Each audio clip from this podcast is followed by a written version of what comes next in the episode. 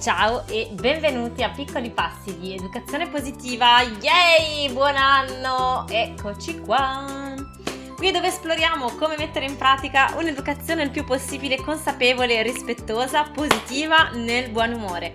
Sono Clio, mamma di due bambini, passata in azienda e oggi consulente genitoriale, fondatrice del Summit per l'educazione positiva e creatrice del percorso online per genitori. Tempo per crescere, sono super felice di ritrovarti in questo nuovo anno ricco di, eh, ricco di idee, ricco di iniziative, ricco di avventure, ricco di scoperte. Uh, spero di belle scoperte e di belle sorprese. Oggi ti invito a considerare nuovi punti di vista uh, uh, uh, ciò che serve davvero per diventare un genitore, per diventare o essere un genitore presente anche quando sei molto occupata. Non è una questione di ore. un respiro, un sorriso e cominciamo. Oh, mi piacciono questi primi giorni dell'anno nuovo perché c'è ancora l'energia delle feste, nuovi inizi, ancora fresca, c'è proprio l'impressione di, di avere uno spazio di apertura, di novità, di possibilità davanti a sé um, e quindi mi sembrava il momento perfetto per fare una piccola esplorazione, esplorare insieme, provare a capire o approfondire, uh, riflettere, ve- guadagnare nuove prospettive sul cosa significhi essere un genitore presente e incoraggiante. Perché? Allora, probabilmente immagino anche per te come per eh, azzardo dire il 99,9% dei genitori ehm, il benessere presente e futuro dei tuoi figli, dei tuoi bambini è eh, una delle cose che insomma ti stanno più a cuore, no? E secondo la ricerca scientifica, penso a quanto viene divulgato da eh, esperti internazionali come Daniel Siegel, l'elemento chiave per il benessere dei figli è eh, la presenza dei genitori, tra le altre cose naturalmente, eh, cioè essere sicuri, eh, confortati, ma la presenza dei genitori è un elemento chiave. E come si fa? Quindi sorge spontanea la domanda, cosa vuol dire? Come si fa a essere genitori presenti, a esserci per i nostri figli? Al di là appunto del numero di ore che passiamo con loro, di quante attività creative magnifiche riusciamo a fare insieme, perché questi sono uh, altri elementi che um, non sono necessariamente determinanti, quindi non è il fatto che passiamo con loro un'ora, due ore, dieci ore al giorno a... Um, a cambiare necessariamente il risultato, ma è proprio questa qualità della nostra presenza. Quindi vediamo di esplorare, uh, vorrei esplorare insieme a te questi punti. Ehm, il primo punto che, ehm, che mi sembra so- importante sottolineare, per semplificare un po' no, ehm, che cosa si intenda con Uh, anche da, da, un punto di vista, diciamo, scientificamente valido, uh, dare un'educazione incoraggiante e positiva ai nostri figli. Cosa vuol dire? Sostanzialmente, se dovessi proprio ridurlo in tre parole, potremmo dire che è incoraggiare anziché sgridare, cioè laddove eh, la, l'automatismo, comunque l'educazione tradizionale, passami il termine tra virgolette, eh, vuole, vuole, vede un po' no, che quando il bambino fa qualcosa che non deve fare, ha il comportamento che non va bene, eccetera, noi cosa facciamo? Riprendiamo, sgridiamo, ah, ma cosa fai? Non si fa, smettila perché fai così? No, no, no um, automatico. E c'è uh, spesso ancora un po' ancorata in noi magari, magari in una maniera un po' più nascosta, magari un pochino più meno evidente, un pochino però abbiamo ancora la convinzione che in fondo in fondo um, i bambini devono i bambini e gli adulti, cioè che c'è la necessità di scontare una pena quando si commette un errore e che questo scontare la pena insegni una lezione, insegni a comportarsi meglio in futuro. Ehm, laddove invece nell'educazione positiva si parla appunto di incoraggiamento, cioè di capire cosa sta vivendo il bambino in quel momento che lo spinge a comportarsi in un determinato modo e quindi una volta che capiamo qual è l'esperienza eh, emotiva, sensoriale, di bisogno, di tutto del bambino in quel momento, possiamo eh, offrire eh, delle strade diverse e delle strade più incoraggianti al bambino, volte a, eh, al futuro, volte ad acquisire ehm, un comportamento diverso. Quindi diciamo se vogliamo semplificare ancora una volta, da una parte c'è un'ottica più uh, volta a far pagare per quello che si è commesso nel passato e dall'altra un'ottica di trovare il modo più efficace per um, motivare ecco, i nostri bambini a, uh, a, a evolvere, a migliorare, a, ad applicare il comportamento che uh, più, più, utile, più, più adatto nel futuro. E questo tipo di incoraggiamento può prendere naturalmente varie forme ed è questo che trovo anche interessante, che fa sì che non c'è questa ricetta magica, fai così, fai cos'ha, eh, ma lì poi eh, c'è uno, un ventaglio infinito di possibilità, di esempi, eh, di relazioni uniche sulla base di chi siamo noi, di chi sono i nostri bambini, nostre, eh, dei nostri valori e così via. Ma diciamo, mh, mm, faccio un esempio a partire dal quale possiamo eh, esemplificare e mettere anche proprio step by step come si può manifestare questa cosa, no? Prendo uno degli esempi, ma ne potrei citare 100.000, ok? Però prendiamo l'esempio dei litigi tra i fratelli e il fratello che dà il calcio alla sorella. Ogni riferimento a cose e persone è puramente non casuale. Um, qual è il nostro riflesso automatico? Ma parlo anche di me, natu- cioè, anche, ecco, naturalmente nonostante tutto, il riflesso automatico è quello di sgridare, non dico necessariamente la sgridata svilente, però può essere semplicemente il su dai stop, smettetela, ma cosa ti viene in mente? Ma ti sembra di risolvere qualcosa, no? Cioè, riflesso automatico che ma perché dovete ancora star lì? non avete ancora capito, insomma, che questo sistema non funziona, ci ritroviamo ancora lì. Um, e quando non basta o quando non funziona, per calmare le acque, cosa facciamo? E lì, lì sale la rabbia, no? Ah, come? Poi vi fate, ecco che vi fate male, lo sapevo, succede sempre così. um, perché non funziona? Tra parentesi, piccolo aneddoto personale, è super interessante. Uh, mi è capitato uh, qualche giorno fa di... Uh, insomma è capitato dovevamo mettere a posto eccetera. E eh, mio marito ha fatto l'infuriata del momento perché, perché ha dovuto passare la mattinata a mettere a posto che non mettevamo bene a posto eccetera. So che non sono una persona particolarmente ordinata, ma ciò non di meno la modalità era proprio, no? Sai quando c'è quell'attimo di, di, di perdi, perdo la pazienza, mi passa, mi prendono i 5 minuti, ecco. E quindi sfuriata generale sull'ordine della casa e sul fatto che non mettiamo a posto le cose. Pur essendo adulta, pur sapendo tutto che appunto scoppio momentaneo, eh, che poi passa, che non ce l'ha veramente con noi, ma che è frutto di quel momento di difficoltà, bla bla bla bla bla, mentre sei lì con qualcuno che ti dice sostanzialmente, qualcuno a cui tieni naturalmente, che dice sostanzialmente hai fatto una cosa che non va bene.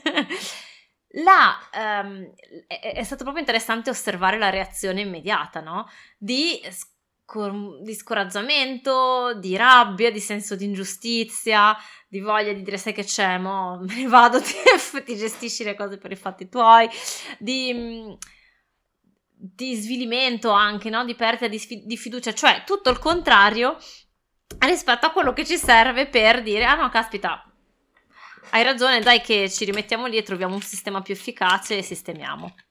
L'opposto, ok? Non funziona perché non, questo tipo di, di, di, di, approccio con i nostri bambini perché non prende in conto il fattore scatenante. Finché non prendo in conto il fattore scatenante, quindi cosa causa il comportamento, quel comportamento si manifesterà di nuovo eh, in un modo o in un altro. Eh, perché il bisogno alla radice è sempre lì. Poi possiamo solo di questo stare a parlare tutto il giorno. Ma cosa dobbiamo fare o riuscire a fare cosa, se, cosa, cosa qual è l'alternativa e come possiamo applicarla, no? Quindi per incoraggiare, in qualche modo io devo essere in grado di intanto osservare in primis la mia tendenza a voler reagire in automatico. Riprendo l'esempio che ai miei figli succede spesso di partire nei loro litigi.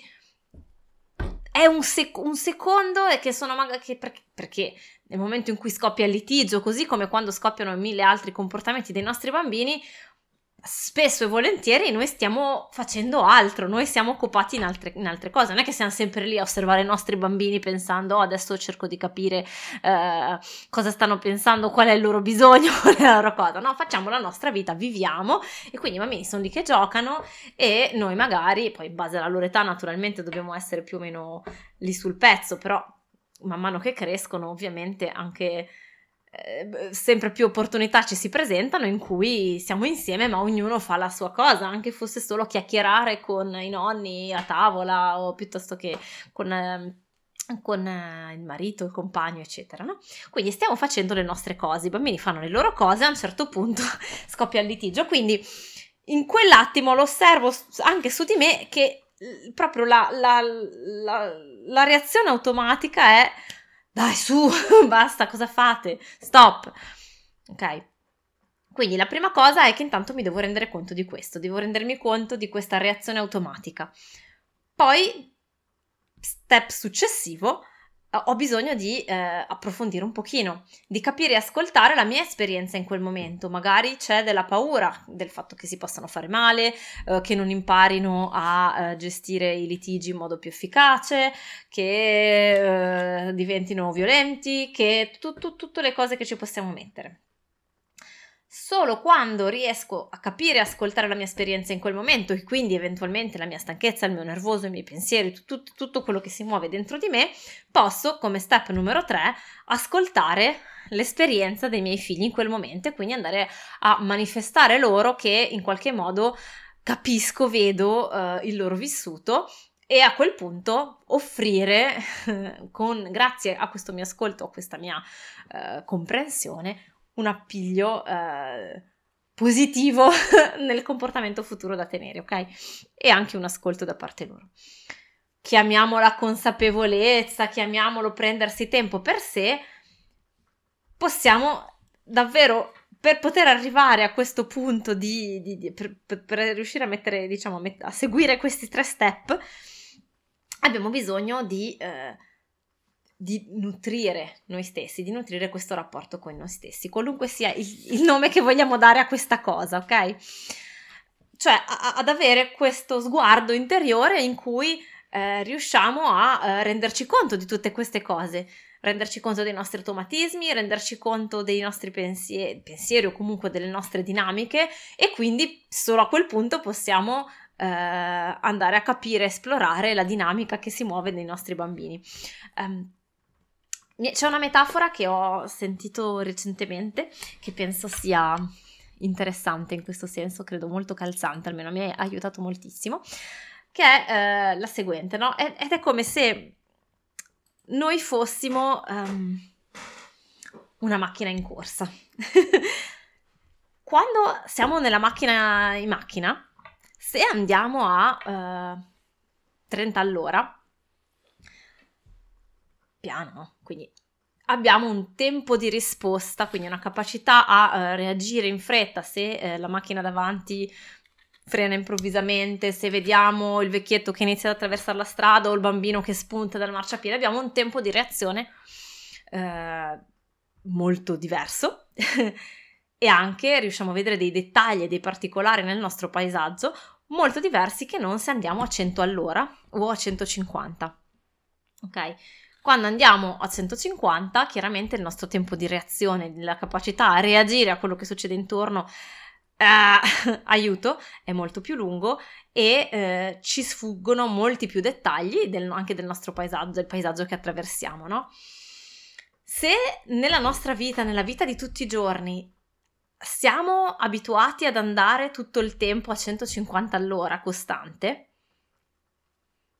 chiaramente non riusciamo, perché è impossibile, a, um, a fare queste pause quando, uh, prima di reagire, quando i nostri bambini fanno qualcosa, ma non solo con i nostri bambini, penso a milioni di situazioni, quando qualcuno ci dice una frase con un certo tono di voce, quando succede qualche cosa che non ci piace o ci spaventa. Um, nel momento in cui siamo abituati ad andare a mille all'ora, chiaramente ci è molto difficile fare quella pausa in, di riflessione, di, di, contestualizzazione, di respiro profondo e quindi poi di risposta consapevole. e quindi è uh, uh, la necessità di passare da una velocità di crociera a 150 all'ora che poi ci costringe a um, doverci prendere delle vacanze nei giorni di ferie a uh, trovare degli altri appigli per non finire in burnout perché chiaramente se sei tutto il tempo a 200 all'ora dopo un po' ne fai. Rallentare per coltivare questa presenza per um, come dire per poter avere un tempo di risposta più breve e eh, per poter notare, notare, molti più dettagli intorno a noi e quindi goderci anche di più l'esperienza, no? Perché nel momento in cui riusciamo a osservare i dettagli intorno a noi, nella nostra esperienza, inizia eh, a essere bello anche il percorso, non soltanto la destinazione. Continuo ad usare questa metafora volutamente proprio perché quando è che andiamo veloci, abbiamo voglia di andare veloci in macchina quando abbiamo fretta di arrivare, quindi quando quello che conta è l'arrivo. Tutta un'altra dinamica, eh, ed è per questo ad esempio che mi piace tantissimo fare i viaggi in bicicletta, è quando eh, non è tanto importante, cioè certo che è bello arrivare, ma quello che conta è anche godersi il panorama e il percorso e la strada mentre si va, no? Quando ho iniziato a segnarmi gli appunti per questo episodio, all'inizio volevo, volevo parlare non tanto di presenza quando, quanto di tempo per sé, no? E quindi di come il prendere del tempo per sé sia eh, l'unico modo sostanzialmente per riuscire sulla durata nel lungo periodo ad applicare un tipo di educazione come, que- come l'educazione positiva. E poi mentre ero lì che pensavo, riflettevo e segnavo le mie cose, ehm, ho cambiato un po' l'approccio perché credo che ci sia un po' siamo tutti un po' stufi di sentirci dire che dobbiamo prendere tempo per noi quando il tempo sembra essere l'unica, risorsa che davvero ci manca, no? E quindi diventa, anziché un modo bello per prenderci cura di noi, diventa un, un'ulteriore ingiunzione, un ulteriore dovere. Ecco, devo anche incastrare in agenda il tempo per, fare per, per ricaricarmi per, per, me, perché sennò poi non sono abbastanza bravo come gente, cioè non, non riesco a restare abbastanza paziente, bla bla. E invece volevo uscire da questa dinamica che, perché altrimenti risulta inefficace. Il tempo e il tempo trovo che il tempo di, per noi è fondamentale perché? Perché ci serve giustamente a riconnetterci con le cose belle, le cose che ci piacciono, le cose che eh, ci fanno stare bene, che ci fanno sentire vivi e questa nuova, nuovo nutrimento ci permette quindi poi di affrontare le fatiche che l'essere genitore inevitabilmente conf- comporta, ma che in fondo il vero, uh, come dire, il vero trucco, la vera magia sta quando riusciamo a coltivare questa, mh, questa presenza e quindi questo goderci delle piccole cose attraverso la giornata. A quel punto non, è, non, abbiamo neanche bisogno di per sé di, di, di, prendere un tempo a parte per fare l'attività che va benissimo e se lo stai facendo fantastico, continua. Però ci sono fasi della nostra vita eh, in cui può essere impossibile se hai un neonatino, eh, se hai t- tanti bimbi piccoli, eh, cioè due o più bimbi piccoli è un lavoro, già tanti perché uno pensa, no, bastano già due, eh, ma anche uno piccolo è un lavoro, insomma ci sono dei, dei periodi no, nella nostra vita in cui può, sembra- può essere davvero mission impossible e, um, e penso che si possa invece arrivare a ottenere lo stesso effetto quando impariamo a, uh, a portare uno, a proprio portare a renderti conto di quello che ti sta succedendo e quindi a saporare, a rallentare, a saporare la nostra vita eh, perché è questo che ti permette quindi di far sì che qualsiasi cosa tu abbia fatto nella giornata hai avuto questi attimi di, eh, di, di pace, di benessere, di gioia, di, di, di, di, wow, sto bene, ho visto questa cosa che, questo, questo, questa cosa che mi, è, che mi, è, piaciuta, ho saporato il caffè, eh, ho letto due righe che mi sono piaciute, ho, ho, visto il sorriso del mio bambino, cioè proprio in cui sei con te, con te stessa e con il tuo ambiente. Uh, come si fa? Come si fa a rallentare? No? È quello di cui dicevamo prima, quindi con, con il parallelo della, della macchina da cor- della macchina in corsa. Ci sono mille milioni di modi uno può pensare di iniziare con i 2-3 minuti di silenzio in cui osservi il tuo, respiri profondamente, osservi il tuo respiro, c'è lo yoga, c'è la danza, il fatto di quegli esercizi di mindfulness, no? di portare attenzione, come dicevo prima, eh, mentre si fanno certe cose, quindi mentre fai la passeggiata, mentre, mentre mangi, portare l'attenzione a quello che mangi, eh, mettere via il telefono e prestare attenzione, guardare semplicemente, osservare i tuoi bimbi mentre giocano piccoli esercizi, se vogliamo chiamarli esercizi, ma comunque sono quei piccoli momenti così di riconnessione a noi stessi, ai nostri sensi. Base scientifica fortissima, cioè cosa succede nel nostro cervello? Che um, nel momento in cui noi portiamo l'attenzione su qualche cosa, è lì che c'è il passaggio di energia nei nostri circuiti. In inglese eh, dicono where attention goes, energy flows, cioè dove va la nostra attenzione è lì che scorre l'energia che a sua volta poi rinforza uh, le connessioni neuronali che altro non sono che passaggio di energia da un neurone all'altro nel nostro cervello. No? Quindi Um, da dove noi prestiamo attenzione, per esempio, al nostro respiro, alla nostra calma interiore, a come ci sentiamo, piuttosto che um, a come ci fa stare bene vedere il sorriso dei nostri bimbi che giocano o uh, assaporare il caffè la mattina, mentre lo beviamo, ecco che c'è una sorta di rinforzo, no? di ciclo di rinforzo di questo benessere. Quindi a te la scelta, davvero mille milioni di forme diverse. Un'altra cosa che può essere eh, utile e interessante per portare avanti questo, questo, questo tipo di, non voglio chiamarlo lavoro, ma diciamo di prospettiva, è il provare a fare un passo indietro, a guardare come fai le cose e, per, e chiederti come mai le fai in quel modo lì e perché le fai. Chiederti anche, no? Cioè, magari, non so, cose semplici, perché lavo i piatti? Perché eh, se no poi si accumulano. Ma perché li lavo in questo modo? Eh, perché lo faccio io? Perché eh, in automatico faccio questa cosa qua? C'è una, un modo diverso in cui potrei ottenere questa cosa? La faccio perché è importante per me eh, in questa modalità, eccetera, eccetera. Quindi non significa necessariamente che dobbiamo rivoluzionare la vita, significa proprio provare ad assumere questo sguardo in cui uh, usciamo un po' no, dal pilota automatico e proviamo a osservarci un po' con occhi esterni per dire ok, ma ho sempre fatto così, uh, anche il tono di voce con cui rispondiamo a volte in automatico, ho sempre fatto così, come mai? Mm, mi serve ancora, voglio continuare a farlo. Um, se devo, ecco, riassumere il tutto e dare una conclusione um, a questo approfondimento, mi sento proprio di dire che per essere genitori presenti abbiamo di- bisogno, ma davvero bisogno di coltivare presenza con noi stessi. Al di là davvero di quante ore vogliamo passare eh, per prenderci cura di noi, per seguire i nostri sogni, di quante ore vogliamo passare con i nostri figli a giocare con loro.